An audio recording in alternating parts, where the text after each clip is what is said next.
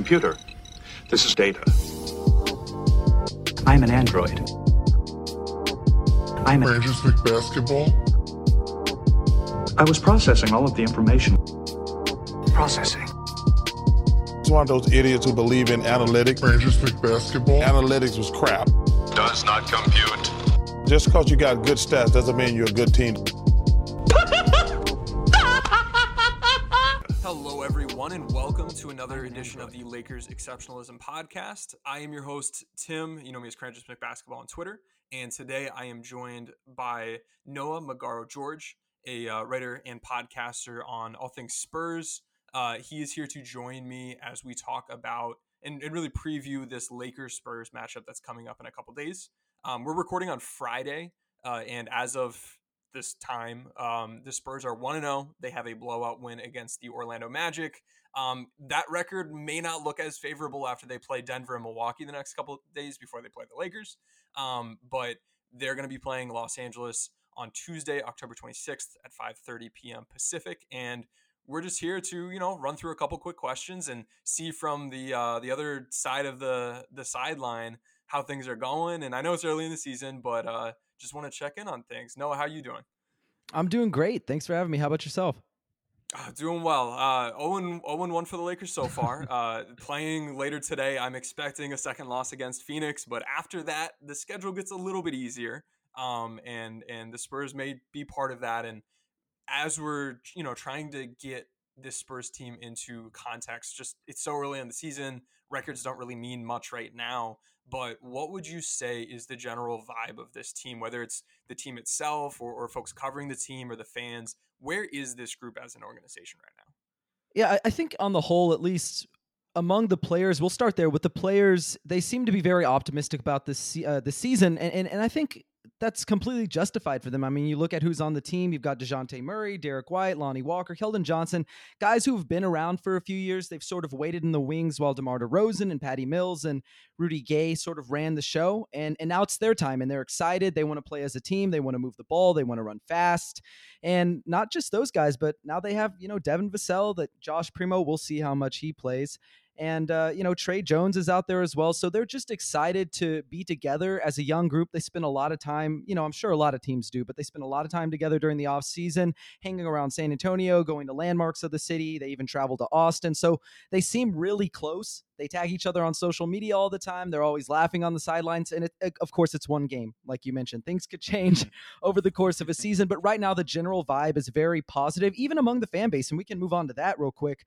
I think a lot of fans understand this isn't a championship contender. It may not even be a playoff contender, but they're very optimistic about look, it's a young team. We're going to get a lot of fast basketball, a lot more three point shooting with the additions of guys like Bryn Forbes and Doug McDermott, and, and maybe some more three point shooting from DeJounte Murray and Derrick White and Lonnie Walker. So fans are excited. And, you know, I think that's a good place in comparison where fans and the team has been in the last couple of years, even though, you know, personally, I think the Spurs are sort of in basketball purgatory still.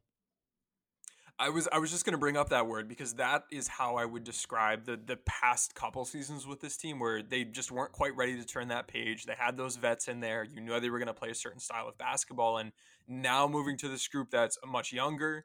Uh, we, you brought in the the shooting like you talked about, Doug McDermott, Bryn Forbes. Hopefully that surrounds those core pieces well. But it is a very young group. Um, there are a lot of names. I'm looking through like the box score from the first game against Orlando, and I'm like, I I truly I don't know how much to expect from some of these guys once you get to the bench. Um, what from a like season perspective standpoint are the expectations for this team? I know. I mean, I, I remember the Laker days where we were a lottery team for years, and it wasn't as much like on my part this angst and, and displeasure as much as I changed my mindset and it was like, all right, we're gonna suck, and that's okay, and we're just looking for that progress along the way. I didn't know, you know, it wasn't like we need to make the playoffs. It was just we're hoping for growth. For for the Spurs now, changing that mindset now, a different type of basketball team from the title years and then the past couple years. What are the expectations and and I guess goals for the Spurs this season, and what would a successful season look like? Yeah, I think their goal this season is just to figure out what they have, right? We know that DeJounte Murray and Derrick White and the other guys we mentioned that they've been part of the organization for a few years, but they haven't had the reins of the offense. They haven't really played, I think, more than 30 minutes per game, really been the main focus of a team. And now they're going to get that opportunity. And guys like Devin Vassell and Lonnie Walker, they're going to get opportunities to come off the bench, try to score a little bit more, have more responsibilities. And for the Spurs, just finding out, you know, who is who are these players? Who's worth keeping around? Who can we build around? Or is that guy even here? I think that's the goal of this season. Now, I think if you ask Popovich, the goal is probably make the playoffs. Um, he's pretty much says the same thing every year. Like we're not, you know, we're not going to try to lose any games. We're trying to win games here, and that's that's a fine mindset. I think especially if you're a head coach who's respected, you've been in the league a long time, you've won titles. Of course, you're not going to try to just outright tank. And I think as long as Pop is there, they're going to try to win. So I'm not sure if they're going to make the playoffs. My expectations for them are a little bit different, but I still think the goal for me, if I had to set one for them, is the same figure out what you have. Move forward and start your rebuilding process because I think that's what this is around what you figure out. I like that, and and I mean, it's not just a one year league. Like this is going on and on and on, and it's it's like a dynasty league in sports. Like sometimes you you know you're not going to be competing that year, and it's just about growing and and figuring out what you have. So yeah, that that's you know, it's everybody's in a different spot, and that's just where the Spurs are this year. Now, from the one game we've seen so far, and I guess thinking ahead as to how this team could look when things are clicking what like what do the what do the Spurs do well, or what would the Spurs be doing that would cause them to really be on a roll and, and kicking butt in a game? And what are their keys to success with this group of players? I think the key to success with this group of players is keeping the ball moving. You know, the ball can't stick in anybody's hands. I know DeJounte Murray's taken strides as sort of a, a go to scorer over the preseason, over last season, and even through one game, I guess, if you want to throw that in there. But there's not really a go to guy, not a bona fide all star sort of guy. And they can't afford to have the ball stick in one guy's hands. There just isn't somebody who has a ton of, you know, individual self creation ability. So just keeping the ball moving, make sure that nobody's stagnant, make sure players are moving around, making cuts, setting screens, and that everybody's engaged. And then also taking advantage of their athleticism, their youth, you know, pushing the pace and the last thing that's important for them and something that Pop has been preaching is just the defensive intensity and attention to detail that has to be there because otherwise you're not going to win games with your offense. You absolutely have to be engaged. And you know what? The first game they came out there, they did exactly that. Now, you know, does that matter all that much? The Orlando Magic were already sort of a bottom of the barrel team and they were missing six rotation players. So things weren't going their way before the tip off even happened. But for the Spurs, you have to be, you know, at least a little bit optimistic about what you saw. I mean, they, they moved the ball. They were one of the top, at least through one game, you know, assist teams. Uh, passes were being made. Defense was really good. They forced a lot of turnovers. And, uh, you know, I was looking through the stats, and one of the things that they did really well was they had the longest defensive possessions out of every team so far. So they were really forcing the Magic to work hard to get, you know, their buckets. They had a, a few, uh, you know, shot clock violations. But at the same time, again, I want to temper expectations because the Magic, you know, they're rolling out Cole Anthony and Jalen Suggs. Those were the guys who had the keys to the offense. So not sure you can buy into that, but at least if you're the Spurs, a little optimistic that, hey, we said we are going to do something. We did it game one. Let's continue to do it for the rest of the season. And, you know, whether or not they do it, I have no idea, but hopefully they can. Yeah, yeah, absolutely. It's it's about having that growth, setting those goals, and, and meeting them, and the the length of defensive possessions. That's an interesting one to me. I've seen, uh, I mean, just looking at data in general, like the teams forcing a higher percentage of shots late in the shot clock tend to have success. It means you're doing something well. So one game sample doesn't really mean anything. It could be just as much on Orlando as it is on San Antonio, but they're they're doing what they're doing. You know, they're doing what they're supposed to do. It's like a college football team early in the season. You play some cupcakes, but if you beat up on them, you know, you're doing what you're supposed to do. It's, you can't really knock on that. Uh, we don't know as much about this team, you know, as of right now. In a few days, we will. Uh, and I'm sure they'll continue to grow and progress throughout the season. But one thing that I, I think you mentioned and I think will be interesting is Pops, like, this isn't a team that's probably going to tank. Like, they, they may not have one of the better rosters in the league, but they're going to get the most out of it and keep trying for 82 games. And, and I think that's commendable. But there will be stretches where they're struggling and with this roster, you know, there are some weaknesses here or there.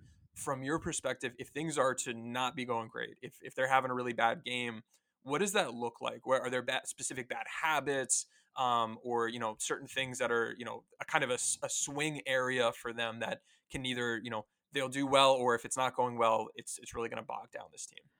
Yeah, I think one of the things, like we mentioned ball movement and how it was so good against the Magic. They were creating open shots, they were moving without the ball, they were taking smart shots. But we also saw during the preseason this ideology of being selfless, you know, keep the ball moving. At some points, it was a little excessive. Like they were passing up open shots, they were driving, kicking, driving, kicking, passing up multiple open shots. And then uh, by the end of it, there wasn't a good shot anymore. And they had wasted most of the shot clock and they didn't knock down shots. And we saw that against the Miami Heat when the Miami Heat during the preseason they were down to like six rotation players and the Spurs pretty much put everyone out there. It was the Spurs against like the third stringers for the Heat and they lost that game.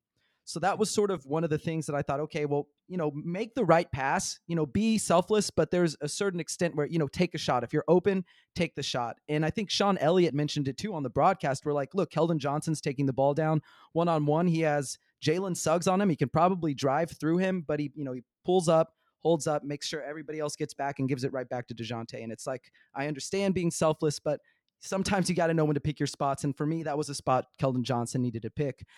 And then I guess the other thing for them that's going to be really important, and, and if they're not doing this well, um, it's shooting the three ball, right? I mean, we know Doug McDermott can shoot. We definitely know that Bryn, Bryn Forbes can shoot, but you know, everybody else on the roster is sort of a question mark. I mean, Derrick White is a little below league average for his career. DeJounte Murray's well below league average for his career. Same thing with, um, you know, guys like Lonnie Walker coming off the bench. And it was weird. You know, Pop ran a nine man rotation pretty strictly until they blew the game wide open late in the third quarter. And I, I don't know if that's something we can expect for the rest of the year, but if if they can't figure out how to play and, and shoot the three ball and also figure out these rotations early on in the season, I think they could struggle a little bit.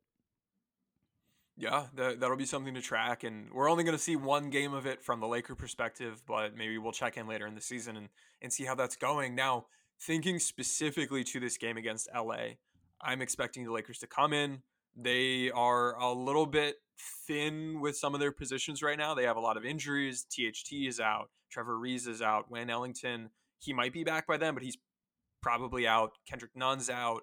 Uh, they're rolling out some guys that generally probably wouldn't be in the rotation, like a Rajon Rondo, DeAndre Jordan, if folks were healthy. And the Lakers are going to come into this game. They've got their three stars, or, or you know, their two stars in Russell Westbrook, um, and and they're going to come at you with them. And they've got a lot of guys on this roster that are just going to catch and shoot.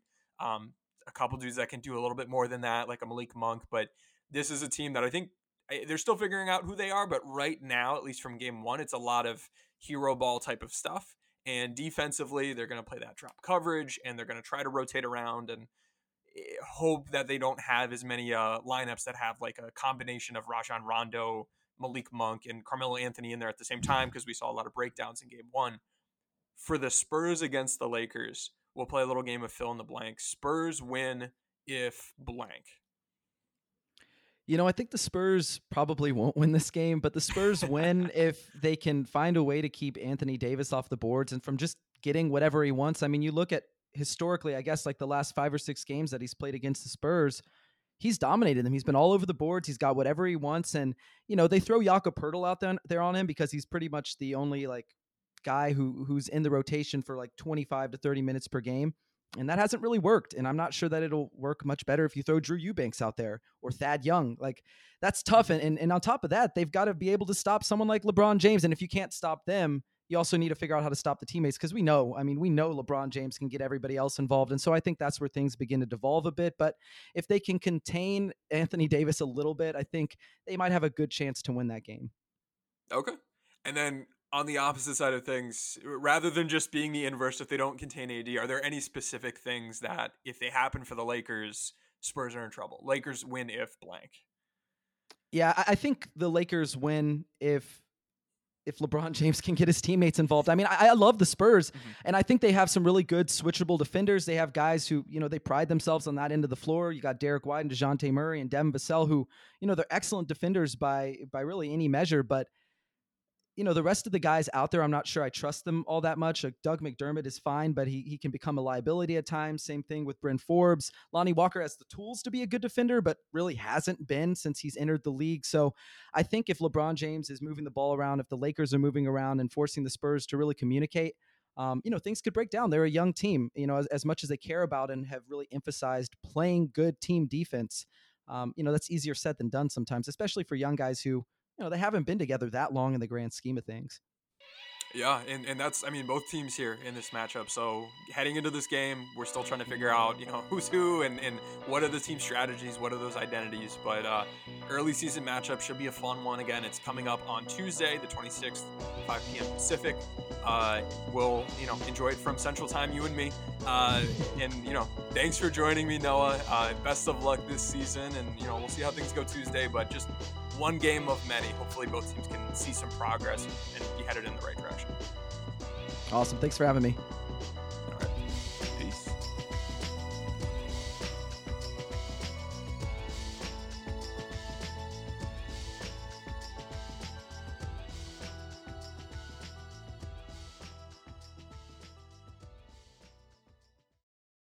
Whether you're a world class athlete or a podcaster like me, we all understand the importance of mental and physical well being and proper recovery for top notch performance. That's why I'm excited that Unifyd Healing is sponsoring podcasts on the Blue Wire Network. Unifyd Healing is a new and super innovative global network of wellness centers powered by Energy Enhancement System, or EE System. If you haven't heard of the EE System yet, then you'll want to listen up. This technology promotes wellness, deep relaxation, purification, and rejuvenation. Wherever you are across the globe, access to a center is easy and affordable. Interested in experiencing the EE System technology for yourself? Go to unifydhealing.com slash bluewire to learn more and find a center near you. That's Unifyd, U-N-I-F-Y-D, healing.com slash bluewire. No material or testimonials on the Unifyd Healing website are intended to be viewed as medical advice or a substitute for professional medical advice, diagnosis, or treatment. Always seek the advice of your physician or other qualified healthcare provider with any questions you may have regarding a medical condition or treatment and before undertaking a new healthcare regimen, including EE system.